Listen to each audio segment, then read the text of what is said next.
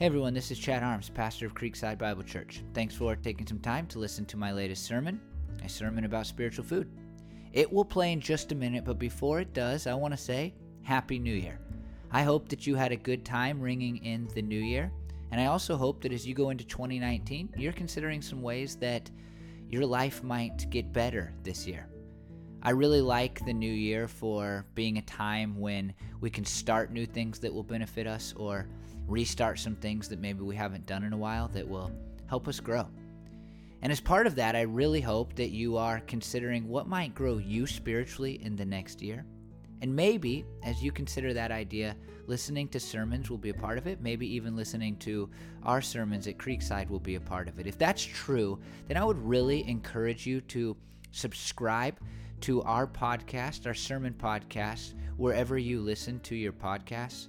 If you're anything like me, it's hard to remember to check in and see the latest episodes of podcasts unless you've hit the subscribe button and you're getting a notification that a new episode has gone live. And so I really hope that you'll that you'll subscribe. If you'll do that, it will help you remember to listen to them, but it'll also help others learn about our podcasts. Leaving a rating and review does that as well, and so if you have a minute, we'd love for you to leave a rating and review. Again, thanks for taking some time to listen to my latest sermon.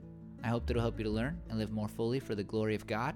And I hope that all of my sermons this year will help you to learn and live more fully for the glory of God.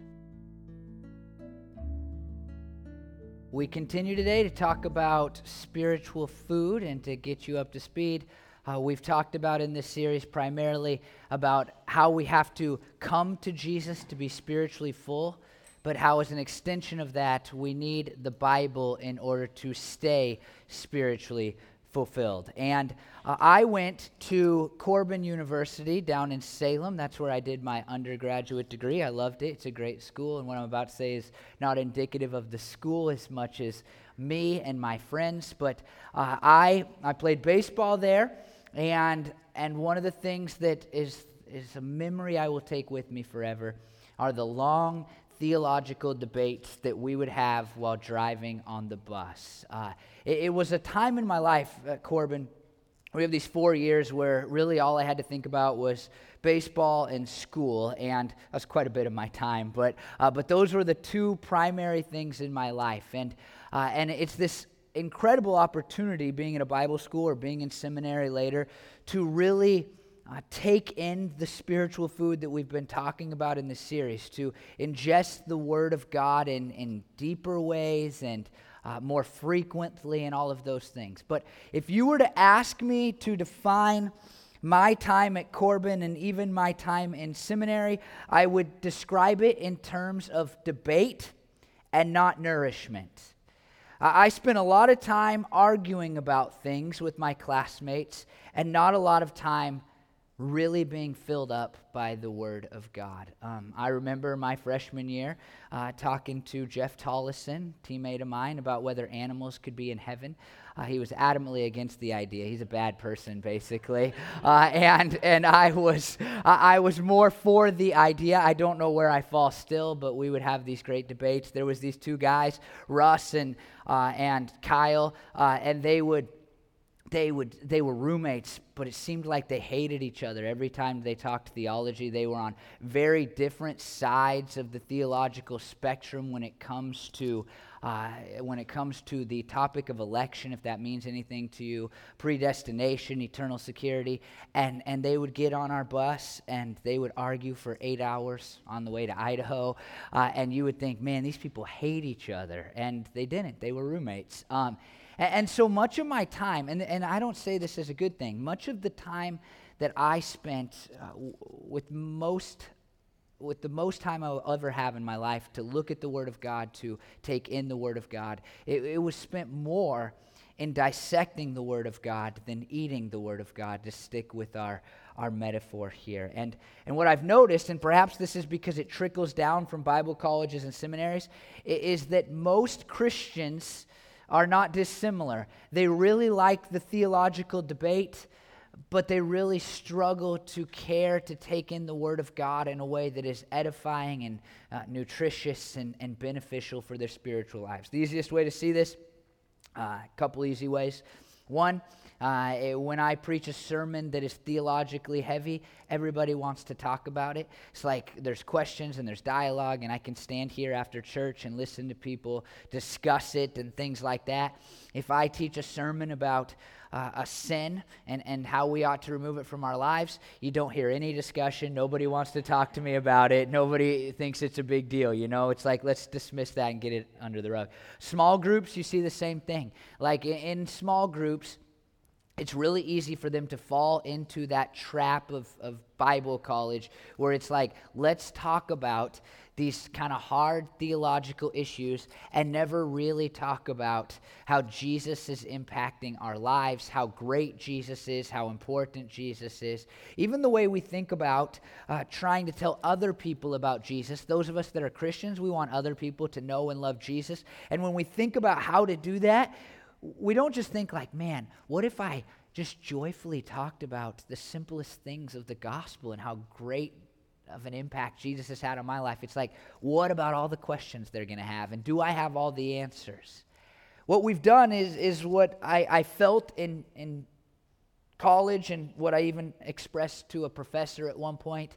The Bible has become a textbook. It's just this textbook that I dissect, that I try to figure out, that I try to have the answers from. But it's, it's not spiritual food anymore. That's what happened to me. Uh, in fact, I would say that the hardest time for me to read the Bible in a meaningful way was my four years of college when I was reading it the most. It was definitely the hardest time to really care about reading the Word of God.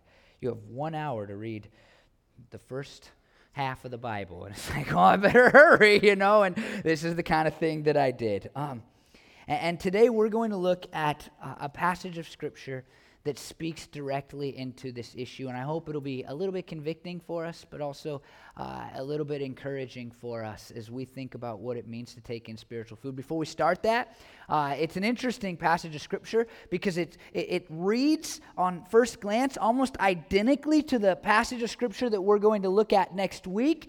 And I thought that I would just kind of have a two part sermon, and I'd use this passage today, 1 Corinthians 3 1 through 3, and then I'd use the other passage in Hebrews next week. But when I opened this up this week,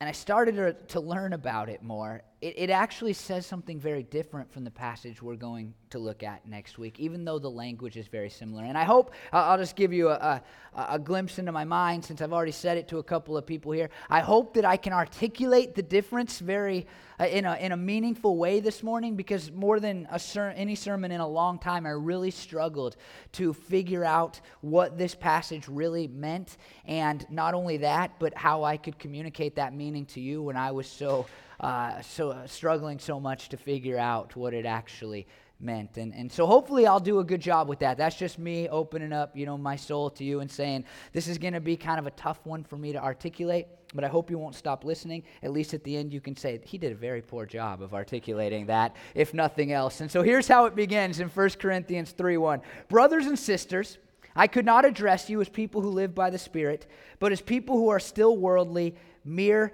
infants in Christ. Brothers and sisters, and the word I there, he says I.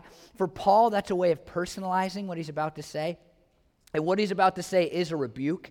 He is saying something that the whole all of book of First Corinthians, it's all uh, kind of a rebuke. It's pretty harsh. It's uh, he in Second Corinthians even says, like I was pretty harsh when I wrote that first letter to you guys. And, and, so here he softens the rebuke a little bit, not softens the importance of the rebuke, but he softens it by reminding them of his relationship to them. Like, I see you as brothers and sisters. I'm not saying that you're not Christians. I'm not saying that I don't love you. I'm saying that we are one, and because we're one, I need you to understand this next thing that's about to come out of my mouth. And, and what is that thing? The thing is this that they ought to be living by the Spirit, but he needs to address them as people who are worldly or mere infants in Christ. Now, when we think about this, we usually think of these kind of grave sins, right? Like they're struggling with sexual immorality. There's this is for Paul a lot. There's division in their midst. They're fighting, they're arguing. We'll learn about this church eh, eh, not today, but if you keep reading the book of First Corinthians, they're getting drunk before they're showing up to take the Lord's Supper. Like whenever I think like, man, we got a long ways to go as a church, like, well, it's not that bad, you know. I mean, it could be worse. Uh, some people were coming uh, and having like feasts at these meals, while other people were hanging out in the corner and they didn't have enough food for for they didn't have enough money for food. They were they were hungry and they were starving, and and the the wealthier people weren't even thinking about like, hey, maybe I should share. I mean, they had serious problems. But in this passage, it's not it's not those kind of typical things that we think of when we think of somebody who is, who is not growing in the Christian faith, who is a mere infant in Christ, as Paul describes it here. And, and, and we know that because of the context, and that's what we're going to spend a lot of time looking at this morning. But uh, in, in our passage, uh, just the last part of it, I'm going to read it first and then we'll kind of backtrack. 1 Corinthians 3 3 and 4 says, You are still worldly. For since there is jealousy and quarreling among you, are you not worldly? Are you not acting like mere humans? For when one says, I follow Paul, and another, I follow Apollos, are you not mere human beings. And so the problem is jealousy and quarreling, but it's not any type of jealousy and quarreling. It's specifically this weird thing that's happening in their church where they have taken up sides about what Christian minister they are following, what Christian minister they are supporting, what Christian minister they think is best, what Christian minister they think is right. They are quarreling, and this is what the context of 1 Corinthians suggests. They're quarreling over higher wisdom. What makes them mere infants is not these grave sins that we might think of, but instead it's, it's this idea that they are, they are focused on these details about who is speaking to them, about how those people are communicating to them, and, and about kind of these higher truths that are not central to the gospel. Now, here's kind of how we know that. If you were to uh, oh, before I move on, I, I, just wanted to take a note, and I should probably uh, make a note of this more often. But uh, as far as reading the Bible, when you read the Bible, it's really important to place things in context. Um, when I was planning on preaching this sermon, I just had these verses and I wasn't thinking about their context at all. And I had an idea about what it was talking about and what it meant. And the reality is that we must be careful to remember that when we read a verse in the Bible, it is part of a letter or a book as a whole. And it's really important to see what surrounds that verse. Uh, we've already seen in this series in Matthew chapter 4 the devil himself, Satan himself, pulling verses out of Scripture and then feeding them to Jesus and saying, hey, you should do this sinful thing because look what God has said. And we know that all around the world, the Bible is used for some very awful things. It's used in awful ways. And, and it almost 100% of the time is used in awful ways because people are grabbing singular verses or small sections and pulling them out of the context in which they were written and then saying, Look what the Bible says. Most of the time, when somebody approaches you with something that just doesn't seem like the Bible would say, and they say, Look what the Bible says. It's usually because they've ripped it out of the context in which it is written. And so when you read Scripture, that old thing that everybody, I think, does when they're a brand new Christian, like flip open the Bible. We can't do that anymore because I, I don't even like hardly ever open a Bible. I just look at it on a screen. But but we I used to do this. I shouldn't admit that. You might be done it. Open the Bible and say, God speak to me, and then we'd read a verse and say, Wow, he did. And that might work. That maybe has worked for you. Maybe you became a Christian because of that. That's really cool. Tell me the story later. But that is not a good way to read the Bible usually. And so we have to, in order to understand this passage, we have to look at the context. And, and we go all the way back to 1 Corinthians chapter 1, verses 10 through 13, and it says, I appeal to you, brothers and sisters, in the name of the Lord Jesus Christ, that all of you agree with one another in what you say, and that there be no divisions among you, but that you be perfectly united in mind and thought. My brothers and sisters, some from Chloe's household have informed me that there are quarrels among you. What I mean is this one of you says, I follow Paul, another, I follow Apollos, another, I follow Cephas, another, I follow Christ. Is Christ divided? Was Paul crucified for you? Were you baptized in the name of Paul? The division is not over, I don't know, doctrine or anything like that. It's over which Christian teacher they think is best that they've chosen to latch on to. And that's not entirely surprising given the cultural context at the time. I mean, Jewish people that wanted to kind of be Jewish teachers, they would latch on to a rabbi and then they'd follow that rabbi around. You, you may know of some Greek philosophers that, that people really held strongly to, you know, as, as the Roman world was influenced by the Greek world. Some of that still remains, like, well, I'm an Aristotle guy or I'm a Plato guy, you know. And so they're looking at Christians in the same way that they looked at their culture as a whole. Like, I need to latch on to a guy. People are like, I like the way Paul says it. I like the way Apollos says it. Well, Peter, Cephas was better. Like I'm gonna I'm gonna go back to the beginnings, you know, and I'm gonna I'm gonna hold on to to that. You think what a weird thing to do, but it's, it's we do it. We still do it. We do it all the time. I mean, this seems to be the way of our culture today. Like, I listen to Joel Osteen, or I listen to Mark Driscoll, or I'm a John Piper guy, or I like John MacArthur, or I listen to Judah Smith, or I listen to Stephen Furtick. Those are the guys I follow on Twitter. You know, I mean, it's that one. You can't follow that one and, you know, be a Christian, or you can't follow that one and be a Christian, or you can't follow that one and be a Christian, or a good Christian at least.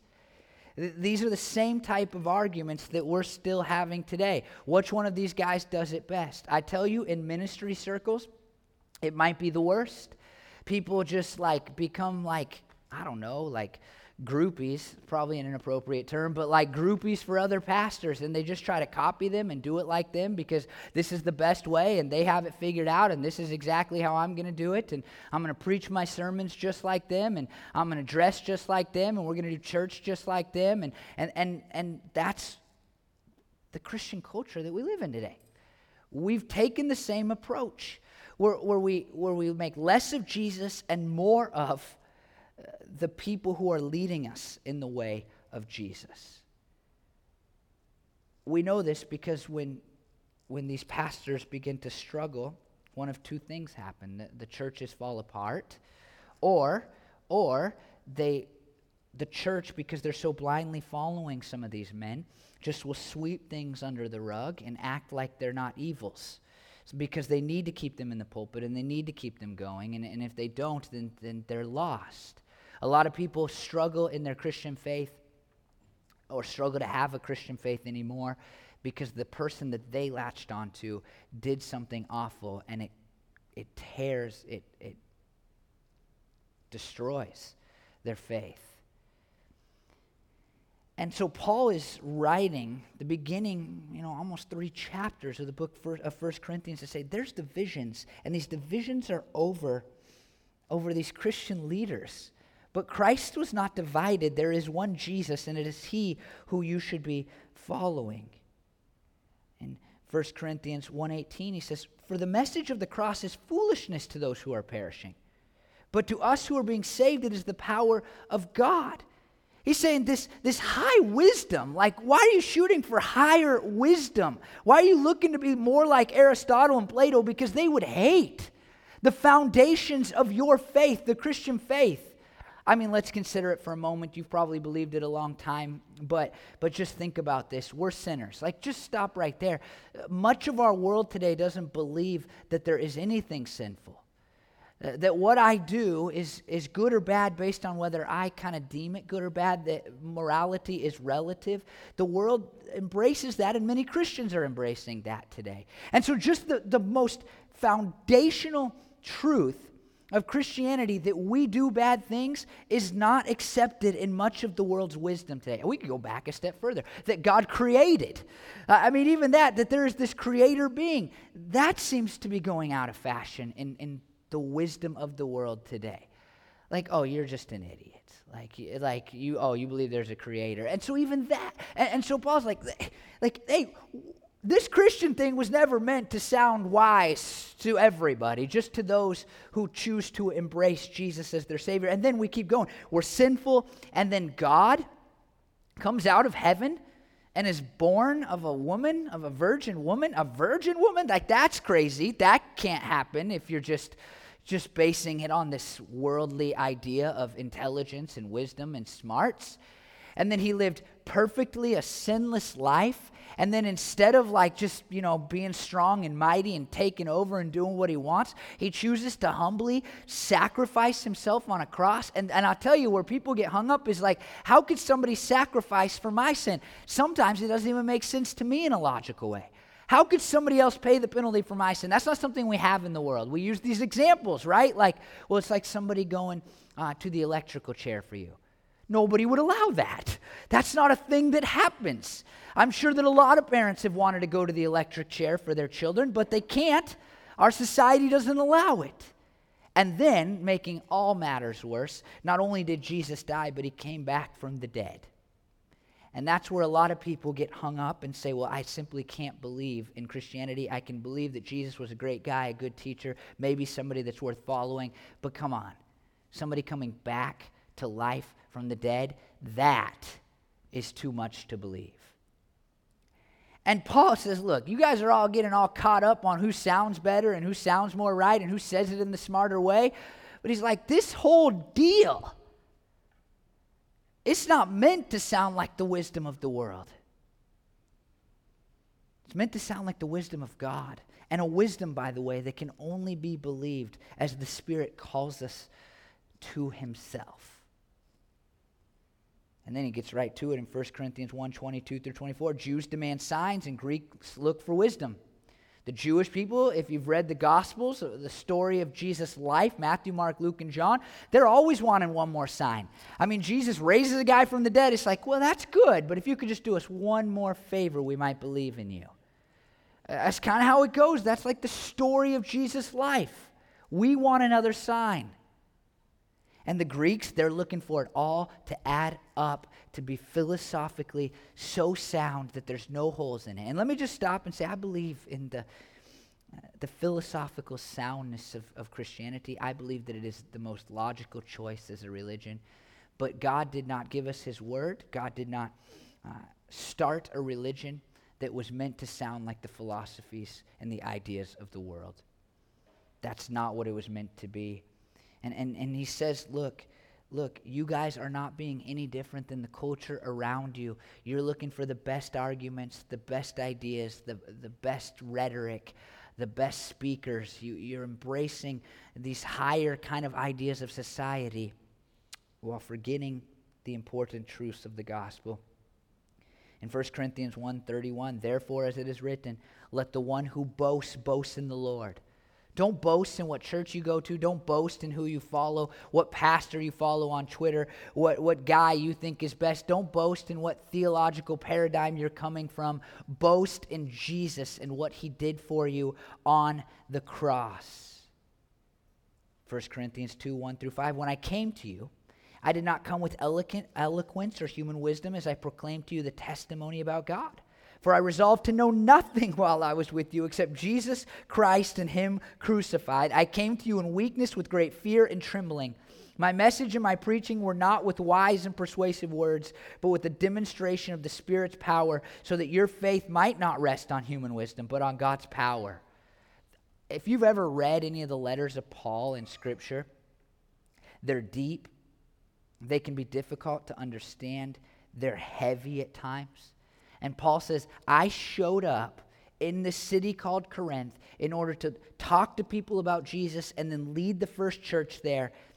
And I resolved, that's how he says, I resolved to know nothing while I was with you except Christ and Him crucified.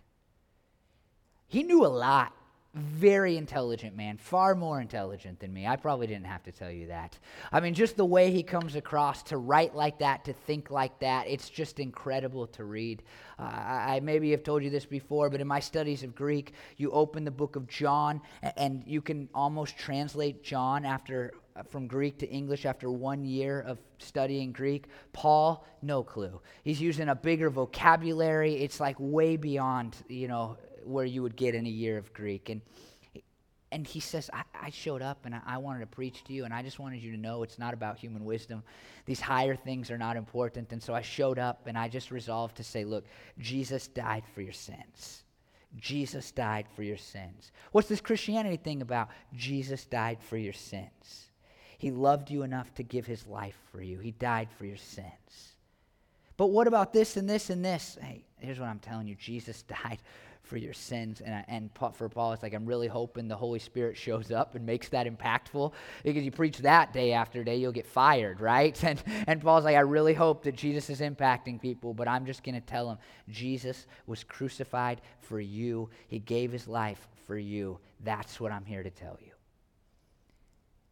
And so Paul is, is saying, like, look, I didn't show up with a TED talk, right? Like, I didn't show up and, and have some well thought out, rehearsed speech that I'd given a thousand times. I just showed up with a singular idea that Jesus died for your sins.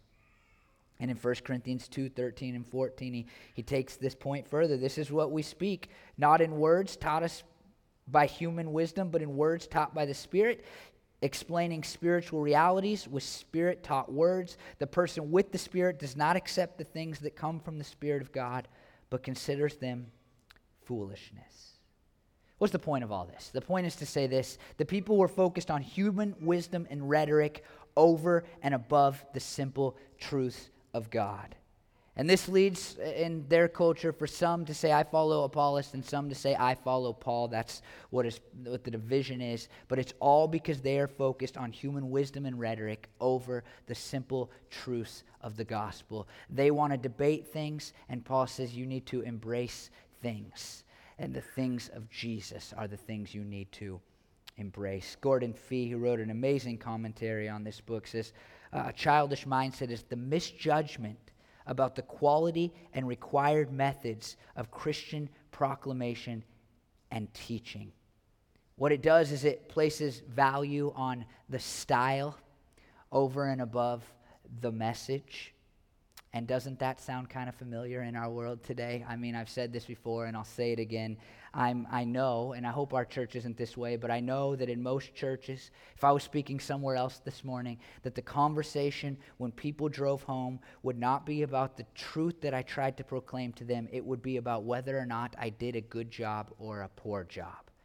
And I hope that we've built the culture here where that's not true. When you get in the car, you, you leave, you drive home, you don't say, Chad did a good job or Chad did a bad job. You say, what does that truth mean for my life? We've tried to do this with our kids, and I've told you this before. I never asked Hazel if she liked the kids' ministry. I never ask her if her teachers did a good job. I say two things. I say, How did you help today? How did you contribute? That's what I say. And she doesn't know what that word means. And so then I say, How did you help today?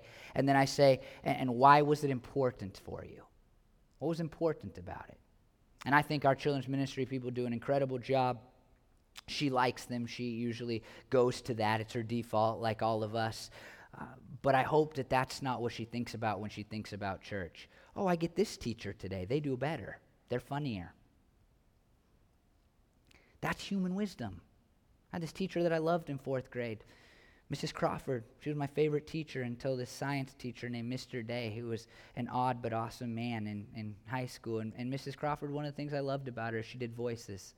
She did voices when she read books to us. And I really think about this now. That's a fourth grade mindset. But yet, in churches all over our country today, people are determining how good their pastor is based on if they can do voices, if they can be entertaining, if they can engage them in some way that looks just like the rest of the world. And then the other part of this is that we want to, uh, just like them, focus on hard theological issues without really paying attention to the deep spiritual truths of the gospel. We want to, we want to debate and, and talk about, you know, predestination and unconditional election and eternal security and uh, the old covenant and the new covenant and whether you should be dispensational or millennial or dispensational or not dispensational. Uh, your views of the millennium kingdom spoken about in the book of Revelation and what 666 stands for. But what we don't want to talk about is how Jesus died for us, and that demands that we give him our entire lives, and how we're failing at that at certain points, and how we ought to do better because we love him so much. That's what's missing.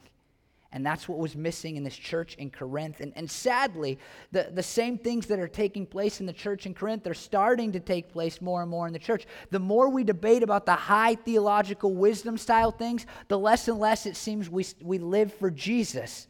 And so, as an extension, they're getting drunk when they come to church and they don't care about each other and they don't love each other and they're embracing sexual immorality in ways that even the pagans, is how Paul says it, even the pagans would, would be bashful about it, would be ashamed of it, and they're embracing it. And it's because they're not, they're not ingesting spiritual food, they're dissecting uh, the words of God. Gordon Fee again says they were carried away with childish enthusiasm they set themselves up as enlightened men. They were greedy for ecstatic experiences. Paul shows how infantile these things are. He kind of uses harsh language. He, he, he says this, uh, these two words. He says, you're, you're fleshy and you're fleshly, which I know is hair splitting in English, but it does a good job. It's two different words, um, same almost except for the endings. And one is to say, like, you're humans, but the other is to say, you're characterized by the things of the flesh, which for Paul is, is basically to be characterized by things that are sinful and against God. Paul has this strict dichotomy between things of the flesh and things of the spirit. And he says, Look, you're my brothers and sisters, but when it comes to this issue, this knowledge stuff, you think and act and look just like the rest of the world, not like followers of, of Jesus. You look like, and this is, this is not how we should be, you look like mere humans. And we say that as Christians now, right? Like we I I've said it. Like, "Oh, I'm only human." Paul would be I think he'd be mad at you. Like, "No, no, you're not. You're not just human." If you're a Christian, you're a human who has been indwelled by the Holy Spirit, and the Holy Spirit should be encouraging you and convicting you and helping you and teaching you in the ways that you should go and the things that you should do. And in this area, they were not listening to him. And so, in the middle of what I just read to you, Paul says, Hey, you're, you're acting like infants. It's because some of you follow Paul and some of you follow Apollos. And, and now I've given you the background information. But the, in the middle is, is the verse I want to focus on today 1 Corinthians 3 2. I gave you milk, not solid food, for you were not ready for it. Indeed, you are still not ready. The issue at hand is between, notice this, the true food of the gospel and the synthetic substitutes which the Corinthians have preferred. Paul says, Look, when I was there with you, when I spent all that time with you, I gave you milk, which is the simple truth of the gospel. I gave you milk. And that was right. When you're a new Christian, you just need to hear over and over Jesus died for your sins, live for him. Jesus died for your sins, live for him. Here's a few ways you can live for him. And Paul says, You weren't ready for anything beyond that. You needed that. You were a brand new Christian. That's great. If you're a brand new Christian, you need that. And sadly, we jump, we try to just say, Hey, now you've heard it. Let's move on to the higher things. Paul says, When I was with you, when I spent all those months with you, I just kept teaching the same thing because that's what you needed. We should learn from that. But he says, Now, enough time's gone by that something should be different, but you still aren't ready for anything else. You still aren't ready for anything, but Jesus died for your sins and he rose again. And these people, this is the way that, that I think I would say it. These people's problem is that they they still need formula, but they want fancy food. Uh, the difference here between milk and solid food is not what it will be in the passage we'll look at next week, which is is the, the simple truths of the gospel and the higher truths of the gospel. It's more like the simple truths of the gospel and, and fancy food. It's like, hey, you are acting like babies who need to drink from the bottle, but you're like, I want to go get a steak for $55. And it doesn't make sense. And these people are turning their nose up. This is the real issue at hand. Like, well, that's just, that's baby stuff. That's baby stuff. And Paul's like, if this is the point, if you can't embrace the baby stuff, if you don't love the baby stuff, if you're not ingesting the baby stuff, taking hold of the baby stuff, then why do you think you need to go have a nice dish of pasta Sorry, I'm just trying to get all the things you like. You're not ready for a burrito if you can't drink the milk. That's the one I like. That's the point. That is what he is saying here. And so, Paul, what he says to them is, simple, and this is something I think we all need to hear. He says, I, I just need to keep giving you milk. And for some of us, that's the reality. We need to keep taking in milk. John MacArthur said this, it was helpful to me. Hopefully, it'll be helpful to you. You say, What is the difference between milk and meat doctrine? There's no difference. What? It's him. I was using the voice inflection. What? What do you what do you mean there's no difference? There's no difference in the doctrine, just a difference in the depth of it. The same thing that's milk to you might be meat to somebody else. It's all food. But if we're not excited about the simple food, then we shouldn't be trying to eat the fancier food.